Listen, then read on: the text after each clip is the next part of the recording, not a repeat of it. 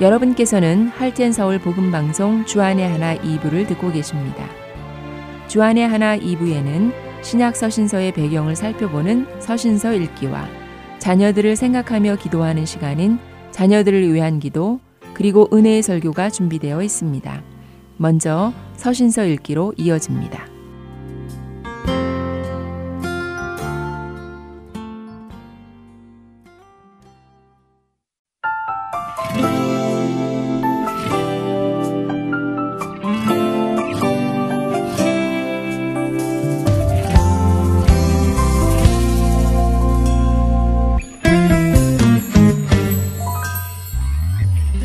여러분 안녕하세요. 신약 성경의 서신서들의 배경을 함께 살펴보는 서신서 읽기 진행의 김민석입니다. 서신서 읽기 오늘과 다음 주는 그 마지막 시간으로 신약 성경의 가장 마지막에 있는 서신서 요한 계시록을 살펴보려 합니다. 요한 계시록 하면 겁부터 내시는 분들이 많이 계십니다. 잘못 읽으면 큰일 나는 책이라며 차라리 읽지 않는 것이 더 낫다고 하시는 분들도 계시지요. 요한계시록이 성도들에게 이러한 이미지로 다가오는 것은 아마도 요한계시록에 기록된 이해하기 힘든 많은 환상과 상징, 그리고 그 환상과 상징을 자신들 마음대로 무리하게 해석하여 성도들을 미혹해온 이단들의 가르침 때문일 것입니다. 그리고 이러한 이유로 많은 성도들이 요한계시록 읽기를 기피하게 되었고, 그러다 보니 성도들이 구원을 향한 하나님의 계획의 시작은 잘 알면서도 그 끝이 어떻게 될지에 대해서는 잘 알지 못하고 저마다의 생각을 가지고 있게 되었지요. 그러나 요한계시록이 계시를 담고 있지만 그 역시 사도 요한 당시의 일곱 교회에게 보내는 편지이기에 우리들이 선입견으로 가지고 있듯이 그렇게 어려운 책만은 아닌 것입니다. 편지란 알아들을 수 없게 쓰는 것이 아니라 알아듣도록 쓰는 것이 정상이니까요. 또한 요한계시록이라는 제목에서도 요한계시록은 어려운 책이 아니라는 것을 알 수 있는데요. 요한계시록이라는 제목은 계시록 1장 1절 예수 그리스도의 계시라라는 구절에서 따온 말입니다. 계시라는 헬라어 아포칼룹시스는 덮개를 벗기다, 장막을 열다 하는 의미로 가려져 있던 것을 열어 보여준다는 의미를 가지고 있습니다. 그렇기에 요한계시록은 그동안 가려져 있던 하나님 나라의 구원의 계획을 활짝 열어 우리에게 보여주시고 알려주시는 책인 것입니다. 요한계시록 1장 1절은 이렇게 시작합니다. 예수 그리스도의 계시라. 이는 하나님이 그에게 주사 반드시 속히 일어날 일들을 그 종들에게 보이시려고 그의 천사를 그 종 요한에게 보내어 알게 하신 것이라. 말씀 그대로 이 서신은 하나님께서 곧 일어날 일들을 하나님의 종들에게 보여주시기 위해 예수 그리스도께 알려주셨고, 예수 그리스도께서는 그분의 천사를 예수님의 종인 사도 요한에게 보내어 그 사실을 보여 주신 것이지요. 결국 요한계시록은 모든 것을 아시는 하나님께서 그의 백성들이 알기를 원하셔서 그리스도께 보여주셨고 그리스도께서는 요한에게 보여주신 것이고 요한은 성도들에게 보여주신 것입니다.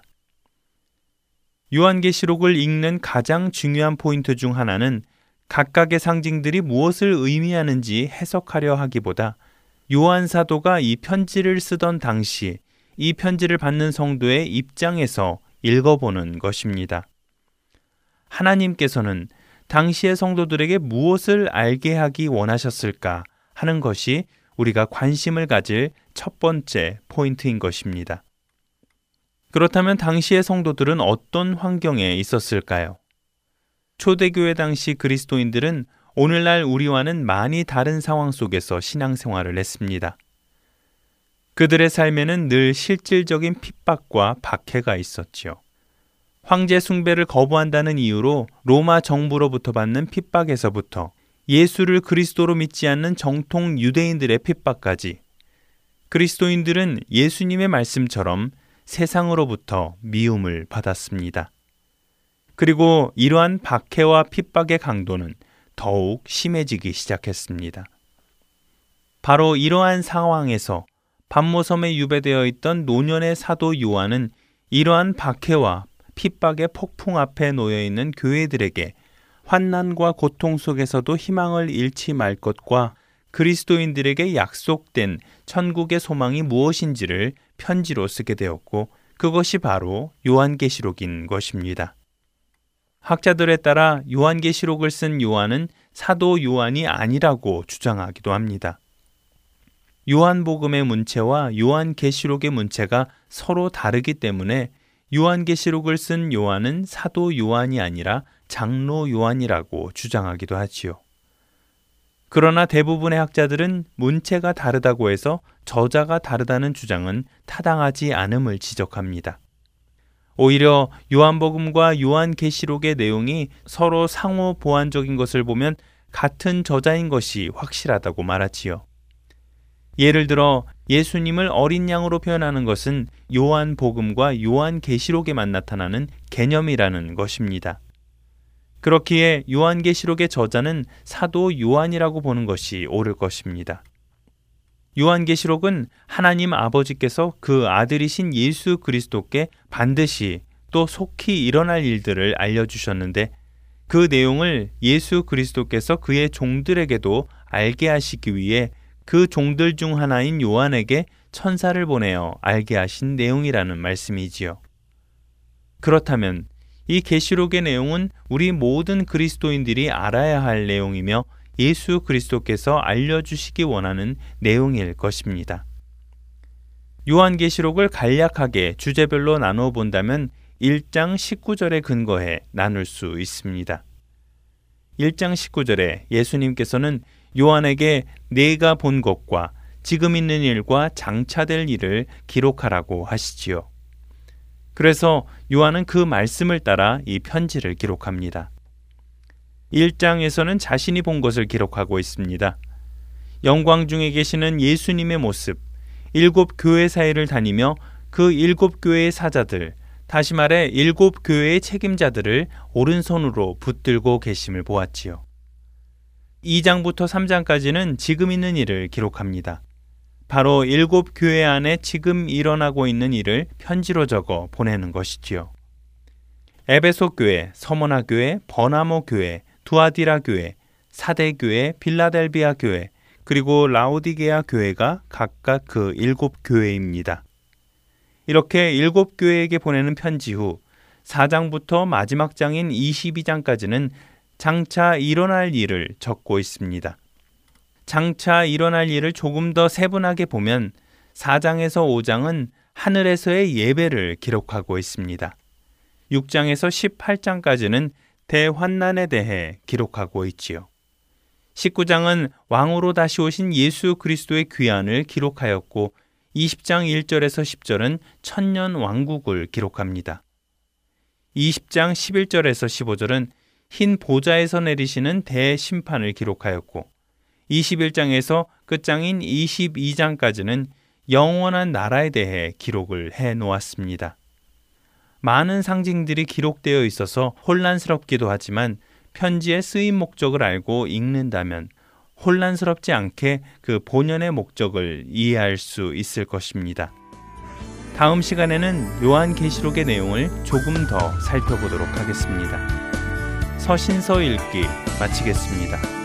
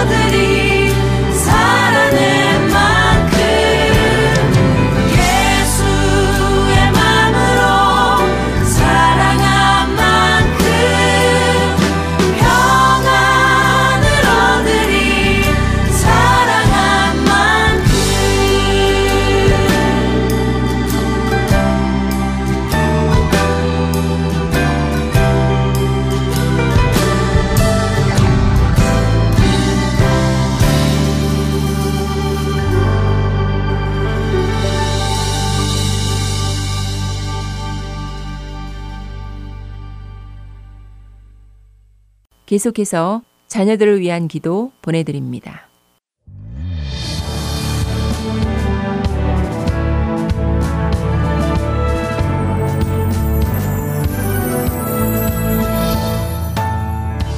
애청자 여러분 안녕하세요. 자녀들을 위한 기도 시간의 데보라 조이입니다.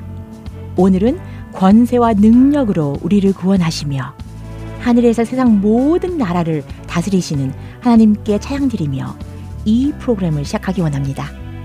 여호와는 그의 크신 사랑으로 우리에게 승리와 흔들리지 않는 굳건한 믿음을 주시는 하나님이십니다. 하나님의 말씀을 여러분과 나누겠습니다. 역대하 20장 1절에서 6절과 12절에서 13절 그리고 15절에서 19절까지 말씀입니다. 그 후에 모압 자손과 암몬 자손들이 마온 사람들과 함께 와서 여호사밧을 치고자 한지라. 어떤 사람이 와서 여호사밧에게 전하여 이르되 큰 무리가 바다 저쪽 아람에서 왕을 치러 오는데 이제 하사손 다말 곧 엥게디에 있나이다 하니 여호사밧이 두려워하여 여호와께로 낯을 향하여 간구하고 온 유다 백성에게 금식하라 공포함에 유다 사람이 여호와께 도우심을 구하려 하여 유다 모든 성읍에서 모여와서 여호와께 간구하더라. 여호사밧이 여호와의 전 셋들 앞에서 유다와 예루살렘의 회중 가운데 서서 이르되 우리 조상들의 하나님 여호와여 주는 하늘에서 하나님이 아니시니까 이방 사람들의 모든 나라를 다스리지 아니하시나이까 주의 손에 권세와 능력이 있사오니 능히 주와 맞설 사람이 없나이다.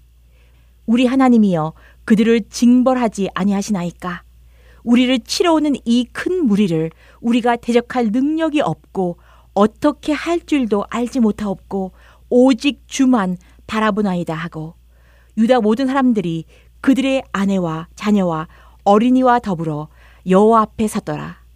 야하시엘이 이르되 온 유다와 예루살렘 주민과 여호사밧 왕이여 들을지어다. 여호와께서 이같이 너희에게 말씀하시기를 너희는 이 큰 무리로 말미암아 두려워하거나 놀라지 말라. 이 전쟁은 너희에게 속한 것이 아니요 하나님께 속한 것이니라. 내일 너희는 그들에게로 내려가라. 그들이 시스 고개로 올라올 때에 너희가 골짜기 어기 여루엘 들 앞에서 그들을 만나려니와 이 전쟁에는 너희가 싸울 것이 없나니 대열을 이루고 서서 너희와 함께한 여호와가 구원하는 것을 보라. 유다와 예루살렘아 너희는 두려워하지 말며 놀라지 말고 내일 그들을 맞서 나가라. 여호와가 너희와 함께 하리라 하셨느니라 하매 여호사밧이 몸을 굽혀 얼굴을 땅에 대니 온 유다와 예루살렘 주민들도 여호와 앞에 엎드려 여호와께 경배하고 그아 자손과 고라 자손에게 속한 레이 사람들은 서서 심히 큰 소리로 이스라엘 하나님 여호와를 찬송하니라. 이 시간 주의 손의 건세와 능력으로 우리를 구원하시는 하나님께 영광 돌리며 찬양 드리는 시간을 갖겠습니다.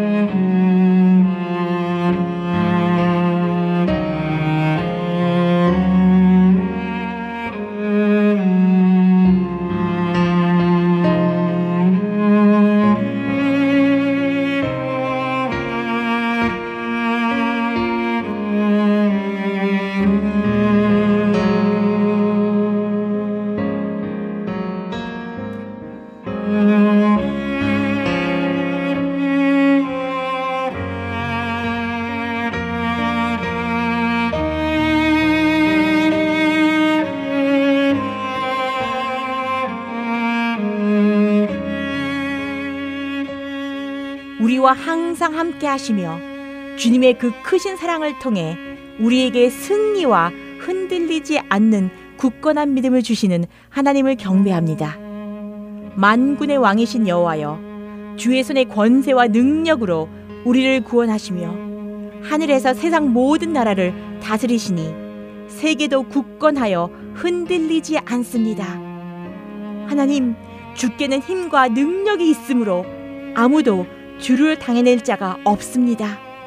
우리의 삶 속에서 행하신 놀라운 일들과 주님의 위대하심을 기억하며 우리가 엎드려 여호와를 경배하고 큰 소리로 하나님을 높이 송축합니다.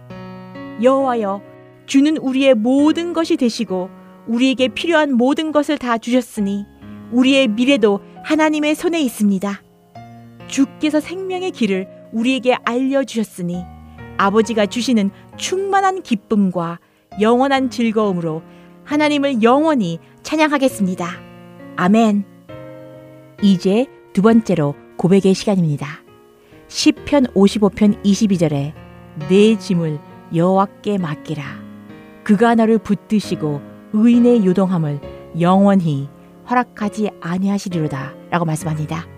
이 말씀을 생각하시면서 주님 앞에 회개 기도하는 시간을 갖겠습니다.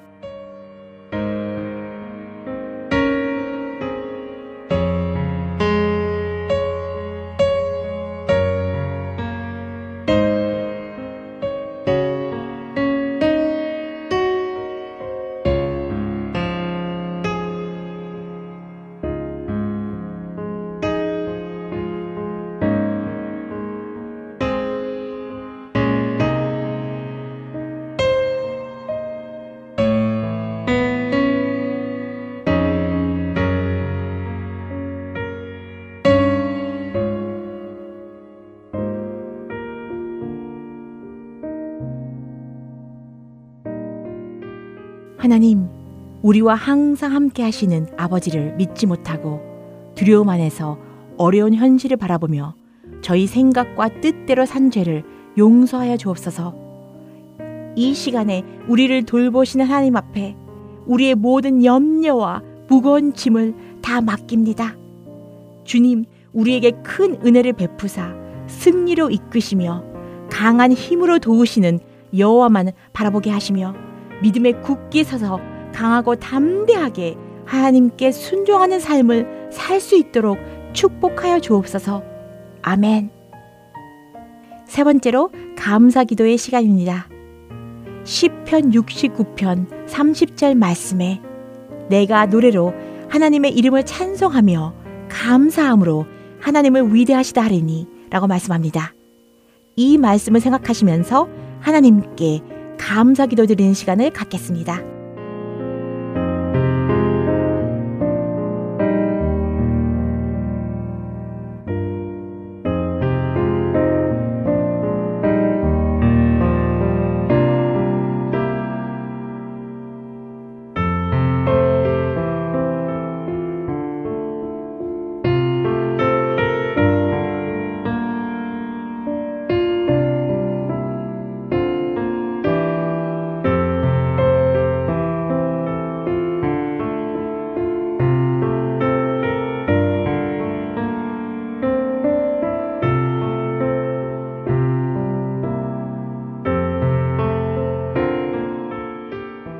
우리가 노래로 하나님의 능력의 이름을 찬송하며 감사함으로 하나님의 위대하심을 선포합니다. 우리를 사랑하시는 그리스도를 통해 이 세상에서 굳건한 믿음과 승리하는 삶을 살 수 있도록 은혜 베풀어 주신 하나님께 감사드립니다. 아버지, 우리는 하나님께 흔들리지 않는 나라를 받았으니 감사하며 경건하고 두려운 마음으로 하나님께 기쁨을 드리는 삶을 살 수 있도록 도와주옵소서. 아멘. 이제 중보기도의 시간입니다. 오늘은 사랑하는 자녀 세대들이 이 세상에서 주님의 빛의 자녀들로 살 수 있도록 그들을 위해 기도하는 시간을 갖겠습니다.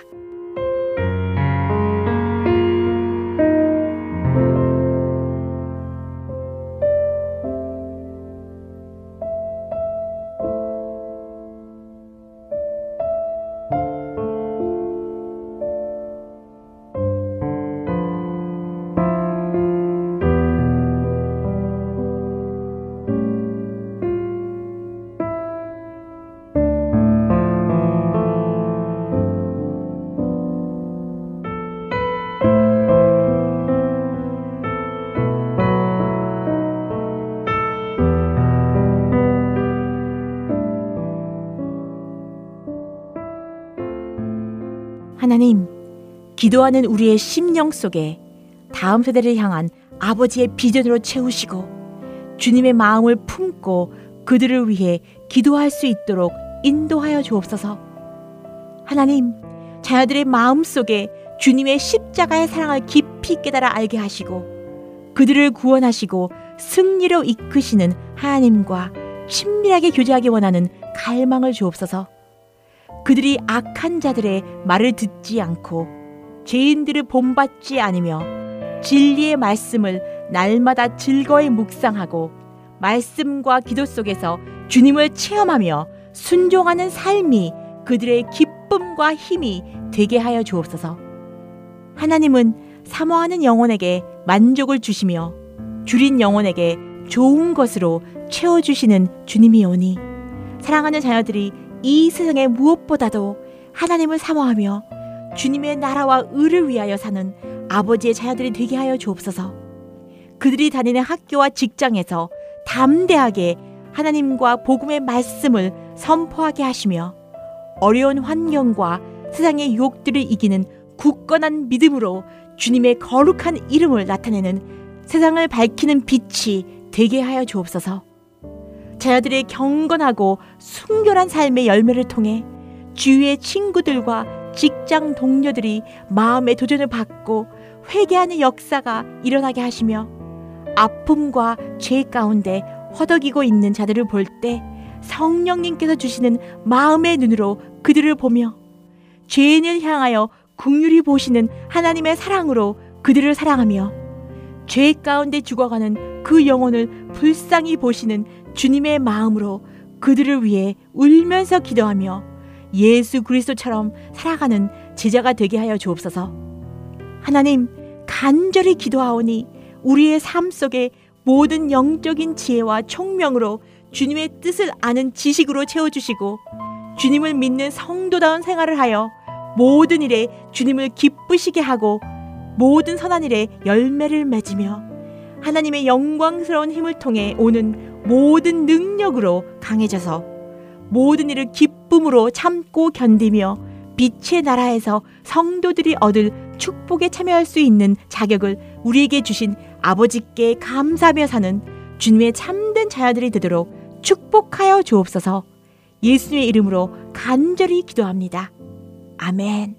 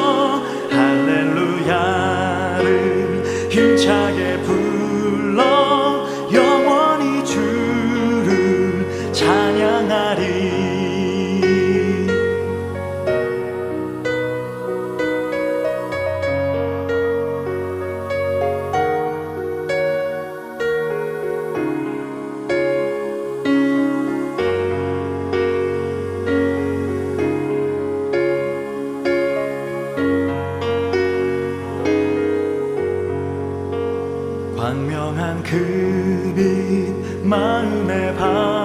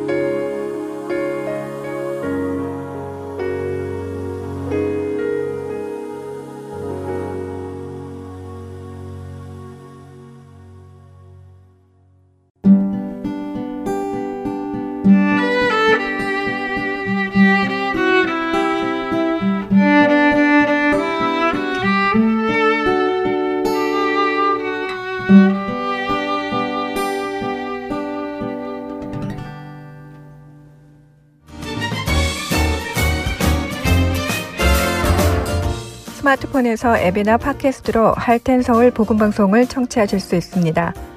아이폰을 쓰시는 분들은 앱스토어에 가셔서 Heart and Soul이라고 입력하신 후 다운받으실 수 있고요.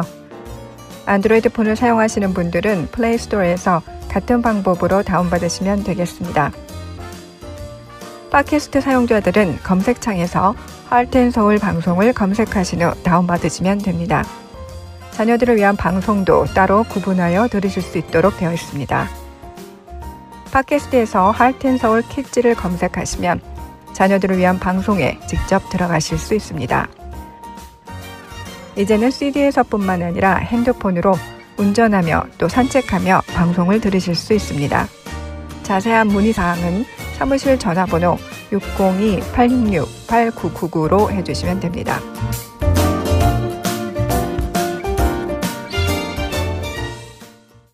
은혜의 설교 말씀으로 이어드립니다. 오늘 설교 말씀은 놀스캐롤라이나 그린스보로 한인 장로교회 한일철 목사님께서 로마서 1장 1절에서 7절의 본문으로 부르신 소명감의 중요성이라는 제목의 말씀 전해 주십니다. 은혜의 시간 되시길 바랍니다.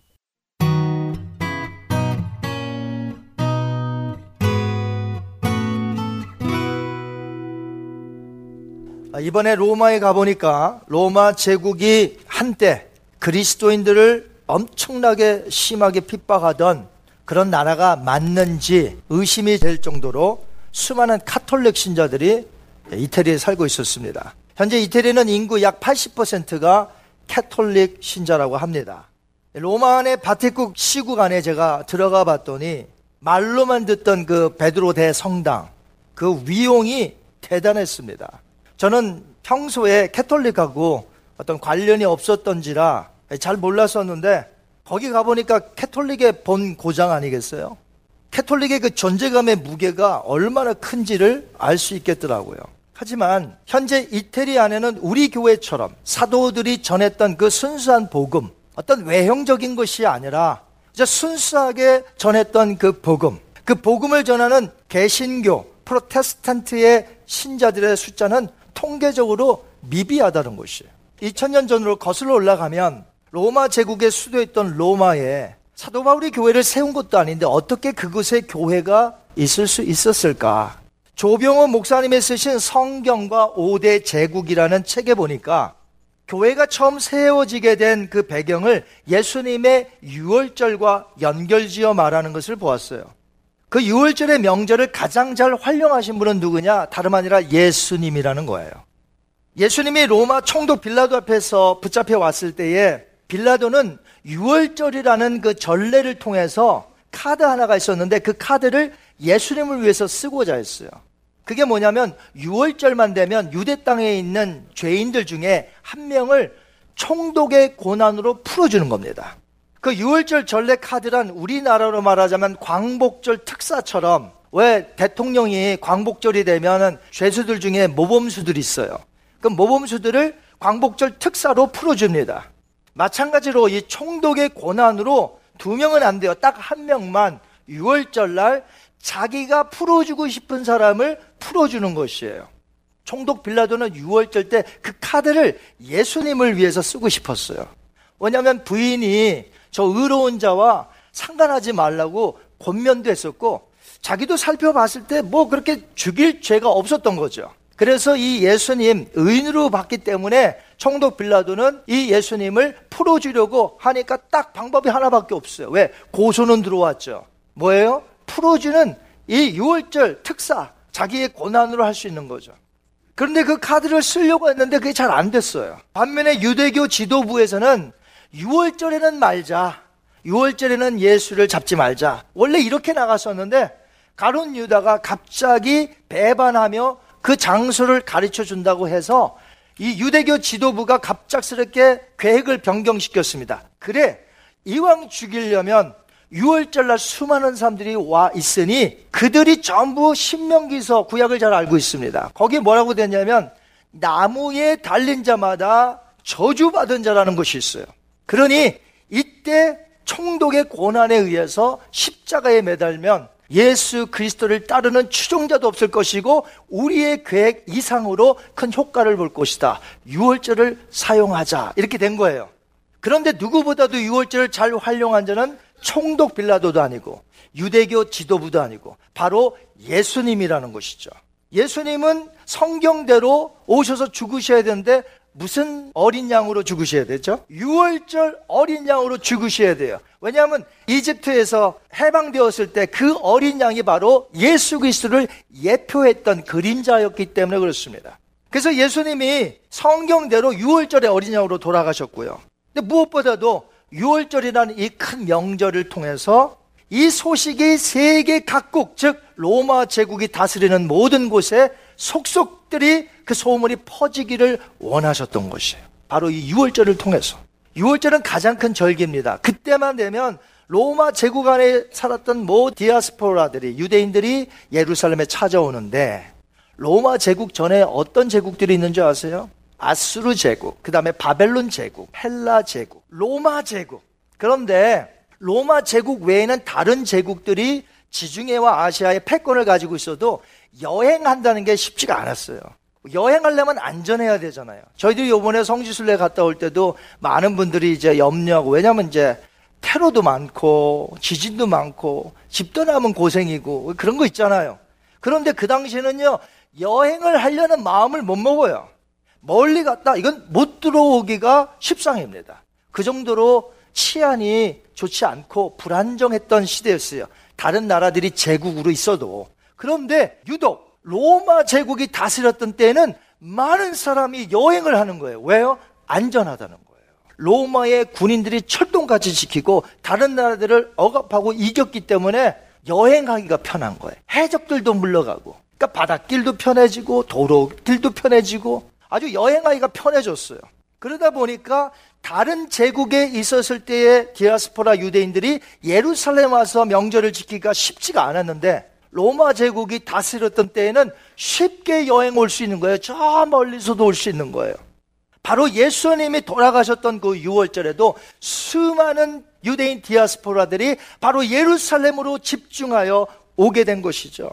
수많은 인파가 모였으니 그때 일어난 큰 이슈, 그것을 알고 자기 고향으로 돌아가면 이거 말할까요, 안 할까요? 큰 이슈가 6월절에 있었으니까, 오, 나사렛 예수란 사람이 기적과 이적과 죽은 자를 살리는 그 사람이 죽었대. 이런 놀라운 일들을 목격했어요. 디아스포라들이. 그리고 돌아가면 말 안 하겠어요?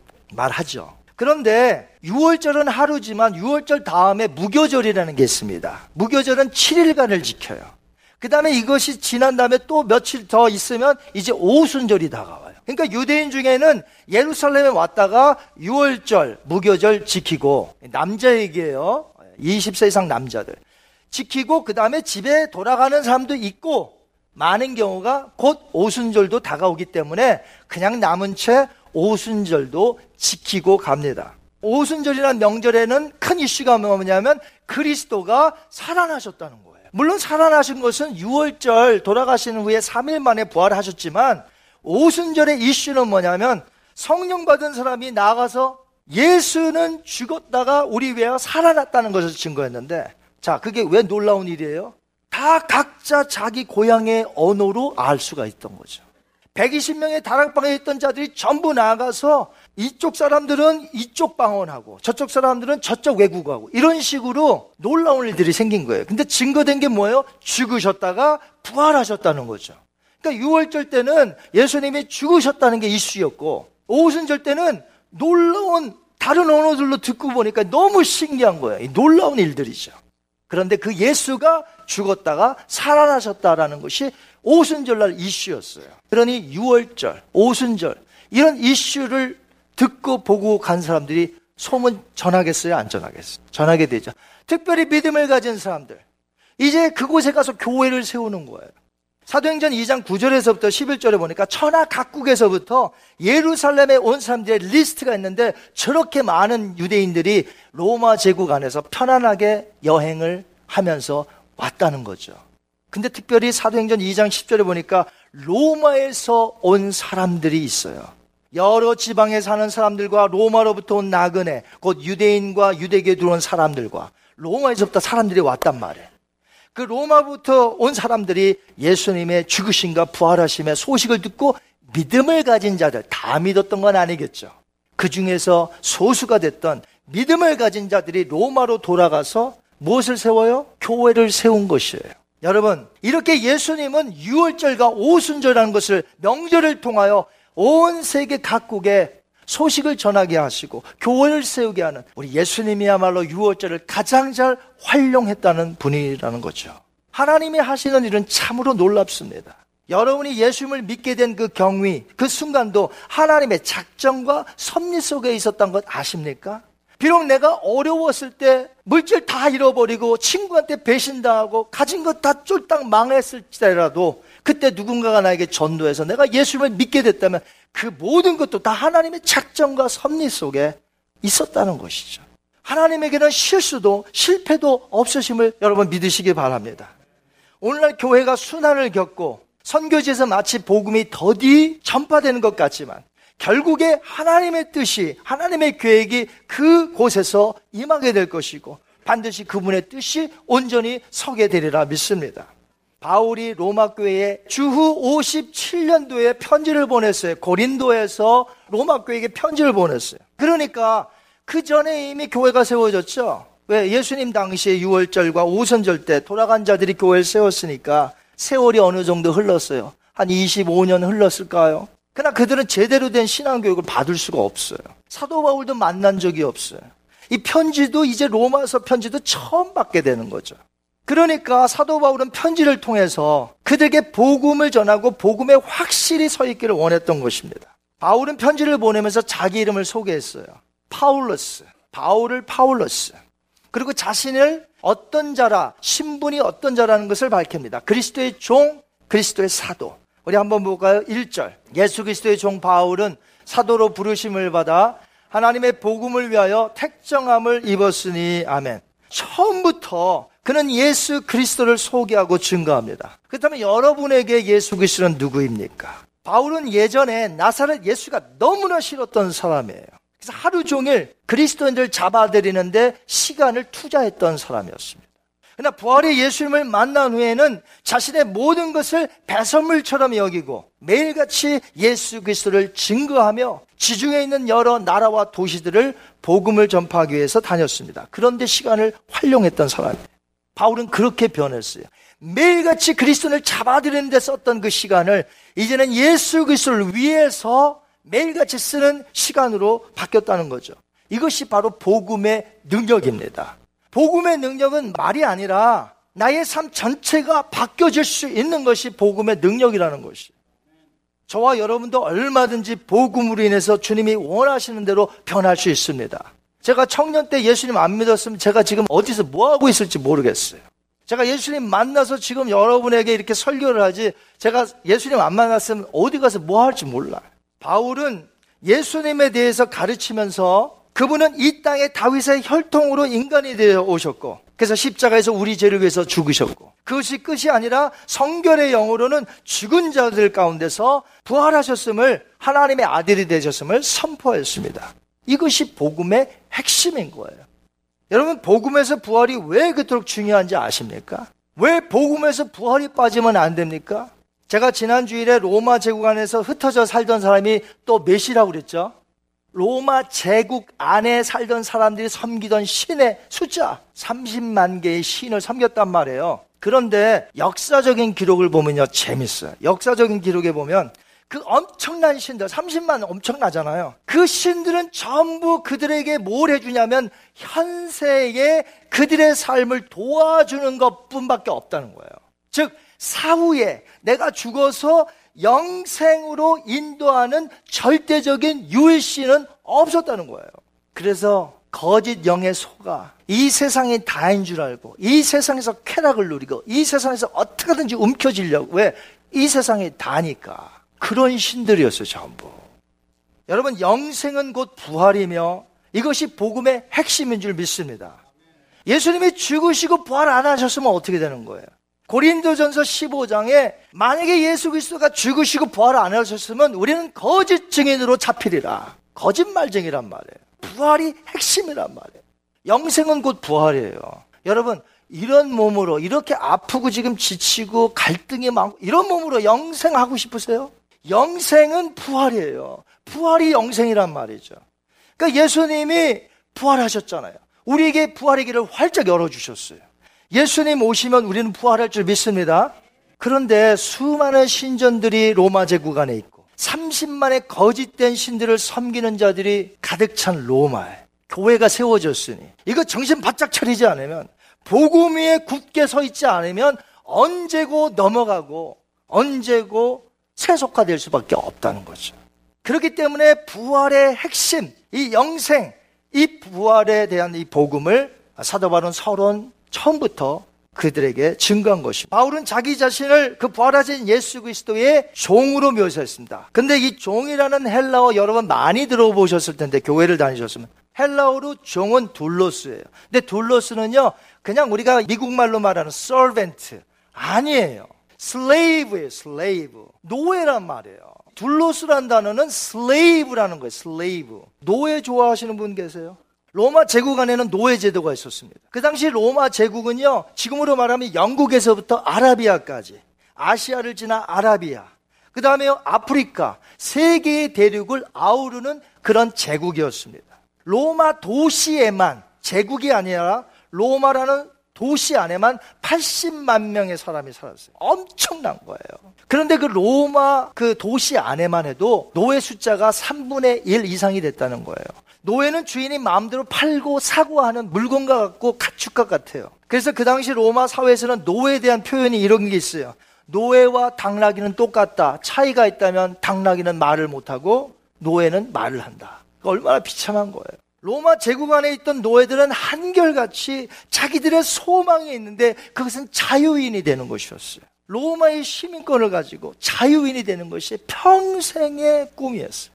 물론 노예 가운데서도 큰 자부심을 갖고 사는 노예들도 없잖아 있어요. 예를 들면 황제 집안의 노예, 원로원 귀족의 노예. 이런 노예들은 같이 길 가다가도 같은 노예끼리 만나도 야, 난 급이 달라. 자기는 황제 황제 노예면 뭐합니까? 어느 날 그냥 죽는데 귀족은 또 얼마나 노예들을 함부로 다뤘는데요.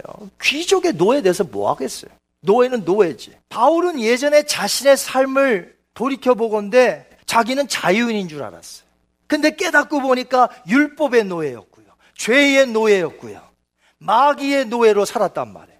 그러나 부활의 주님을 만난 후에 기꺼이 그는 예수 그리스도의 둘러스, 슬레이브, 노예로 살았다는 것이에요. 예수님이 자신의 주인인 것을 날마다 고백하며 평생 죽는 순간까지 그리스도의 종인 것을 마다하지 아니하고 자기 자신을 편지를 쓸 때마다 나는 그리스도의 둘러스 노예다라고 기록하고 있어요. 여러분은 예수 그리스도의 둘러스 노예십니까? 여러분 진정 예수님이 여러분의 삶의 주인이십니까? 혹시 이렇게 말하진 않아요. 예수님, 내 삶에 너무 깊숙이 관여하지 마시고 간섭 좀 하지 마세요. 예수님이 나의 주인인 건 고백하지만 나의 삶 모든 부분의 영역에까지 주인이 되는 것은 싫지 않으세요? 하지만 기억하세요. 그런 노예는 없어요. 노예는 그냥 주인을 위해서 살아가는 게 그게 다예요. 사도 바울은 100% 그의 삶에서 예수님을 주인으로 모셨습니다. 심지어는 로마로 그렇게 가고 싶은데 여러분 맘만 먹으면 왜 못 갈까요? 아테네까지 온 사람이 맘만 먹으면 왜 못 가? 거기서 좀만 가면 되는데. 그런데 철저하게 기도하는 가운데 하나님의 길을 열어 주셔야만 로마로 갈 수 있기 때문에 그는 그 사인이 없으면 가지 않았어요. 100% 주인으로 삼았다 이 말이죠. 그럼 그가 어떻게 바울이 한평생 사도로서 또 종으로서 그렇게 기쁘게 감당할 수 있었을까? 그리스도가 영광 가운데 그를 부르신 소명감을 깨달았기 때문에 그가 그렇게 살 수 있었던 거예요. 오늘 본문 1장 1절에서 7절까지 우리가 살펴봤는데요. 거기에 보면 부르심을 받아라는 단어, 클레토스라는 단어가 세 번이나 무려 나와요. 1절에서 7절까지. 한번 여러분이 스크린을 보시면 1절에 사도 바울이 사도로 부르심을 받아. 6절에서는 너희도 예수 그리스도의 것으로 부르심을 받았다. 너희도 세 번째, 7절에 보니까 하나님의 사랑하심을 받고 성도로 부르심을 받은 자들. 여기서 부르심을 받았다. 그리스도의 것으로 내 것이다 라고 부르셨고, 이제는 내 사명을 이루어라 라고 우리를 보내셨다는 거죠. 보냄을 받은 자라는 뜻이에요. 사도, 보냄을 받은 자. 여러분, 왕에게 특명을 받아 어디 가서 일하는 사람이, 야, 이거 존귀한 자죠. 그런 사명이 있으니까 굳은 일, 어려운 일 다 감당하며 그 일을 이루는 거 아닙니까? 우리는 만왕의 왕 되신 하나님이 우리를 부르셔서 구원시키셨고 우리를 세상에 파송하여 보내셨다는 것이에요. 이 부르심의 소명이 없이는 종으로 못 살아요, 노예로. 주님의 일을 할 수가 없어요. 오래전에 한국에서 인부들 급히 투입하여서 땅을 파라고 했답니다. 간부가. 인부들이 이제 땅을 파면 간부가 와서 또 메우라고. 땅을 파면 또 메우라고. 그러니까 이제 신경질이 나고 화가 나갖고, 아유, 이거 땅을 파봐야 또 무들할 텐데. 그래서 하는 등, 마는 등 지쳐서 하지 않았다고 합니다. 간부가 와보더니 땅이 안 파져 있어. 왜 땅을 시급하게 파야 하는지 그 이유를 말해 주었다고 합니다. 도시 가스가 새고 있어서 지하에 있는 가스관을 빨리 찾지 않으면 이 지역은 물론이거니와 이 도시 전체가 날아갈 수 있다. 위험하다. 땅을 파야 된다, 빨리. 그랬더니 인부들이 그제서 소명감을 가지고 밥 시간, 먹을 시간이 됐는데도 밥도 안 먹고. 왜? 자기네들도 여기 사니까.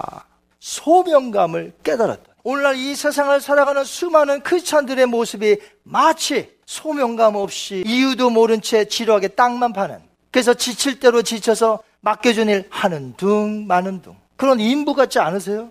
여러분이 오늘 그런 부류의 사람 같이 보이지 않으세요? 우리를 왜 부르셨는지 그 만왕의 왕께서 왜 우리에게 사명을 보내주셔서 보내셨는지 오늘날 많은 크리스찬들이 깨닫지 못하고 있다는 거죠 근데 오늘 우리가 그 하나님의 부르심을 깨닫는다면 그 소명의 회복을 느낀다면 우리도 사도 바울처럼 그렇게 살 수 있을 줄 믿습니다.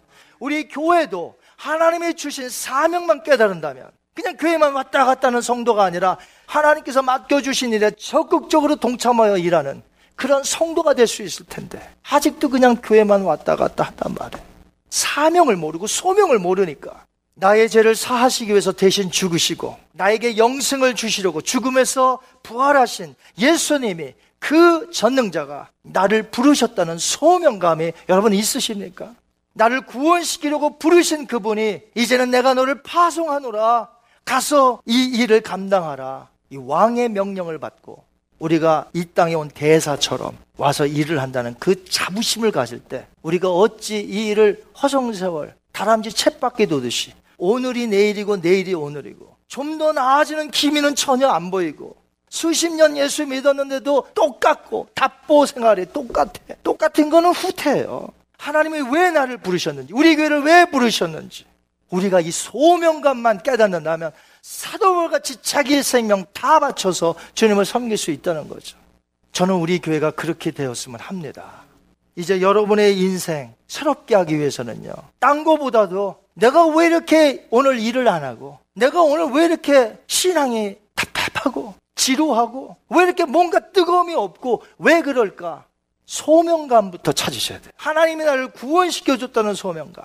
하나님이 나를 이 땅에 보내셨다는 할 일이 있어 보내셨다는 소명감. 이 소명감만 회복된다면 바울은 로마서 1장 1절에서 7절에 세 번씩이나 내가 하나님께로부터 부름을 받아 이렇게 했다는 그런 열심과 능력, 그런 주님의 일들을 감당해 나갈 수 있을 줄 믿습니다.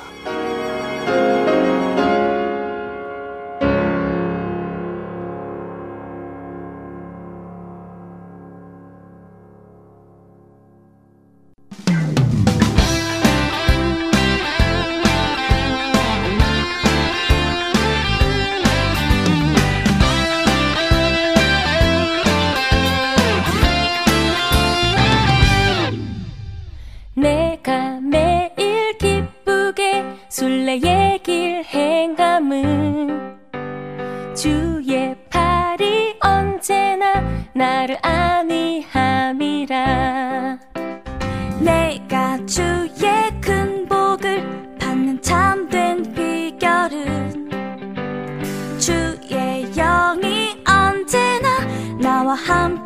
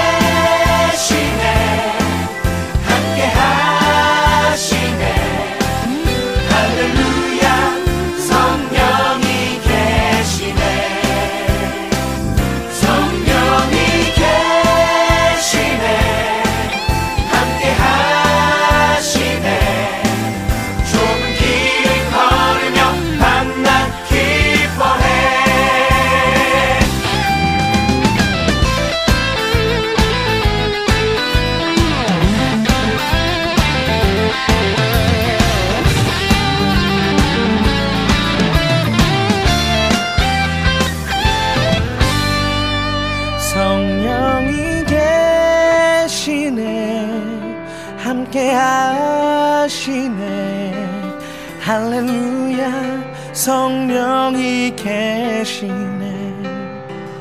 성령이 계시네. 함께 하시네. 좁은 길을 걸으며 밤낮 기뻐해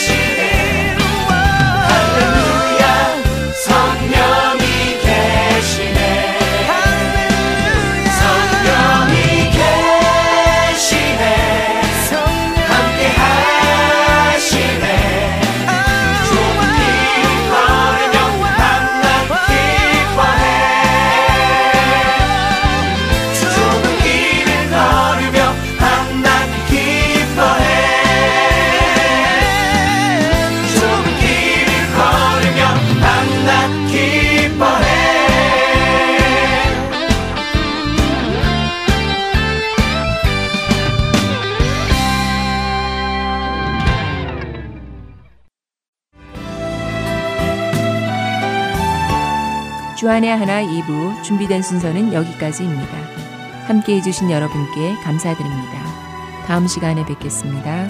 안녕히 계세요.